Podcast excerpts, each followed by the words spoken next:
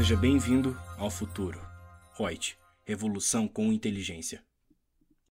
Olá, sou Lucia Yang, consultora de treinamentos da Reut e o tema hoje é sobre vale transporte e o desconto. Caso o empregador queira deixar de fazer aquele desconto de vale transporte que está previsto na Lei 7.418, né, no seu artigo 4 parágrafo único, que fala nos 6% do salário base, ele pode ou não? O que eu digo para você? A legislação estabelece que seja feito um desconto.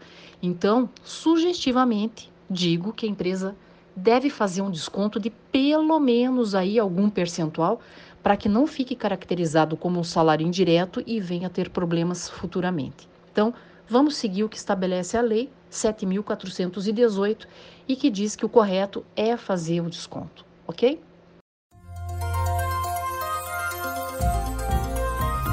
Gostou do nosso podcast?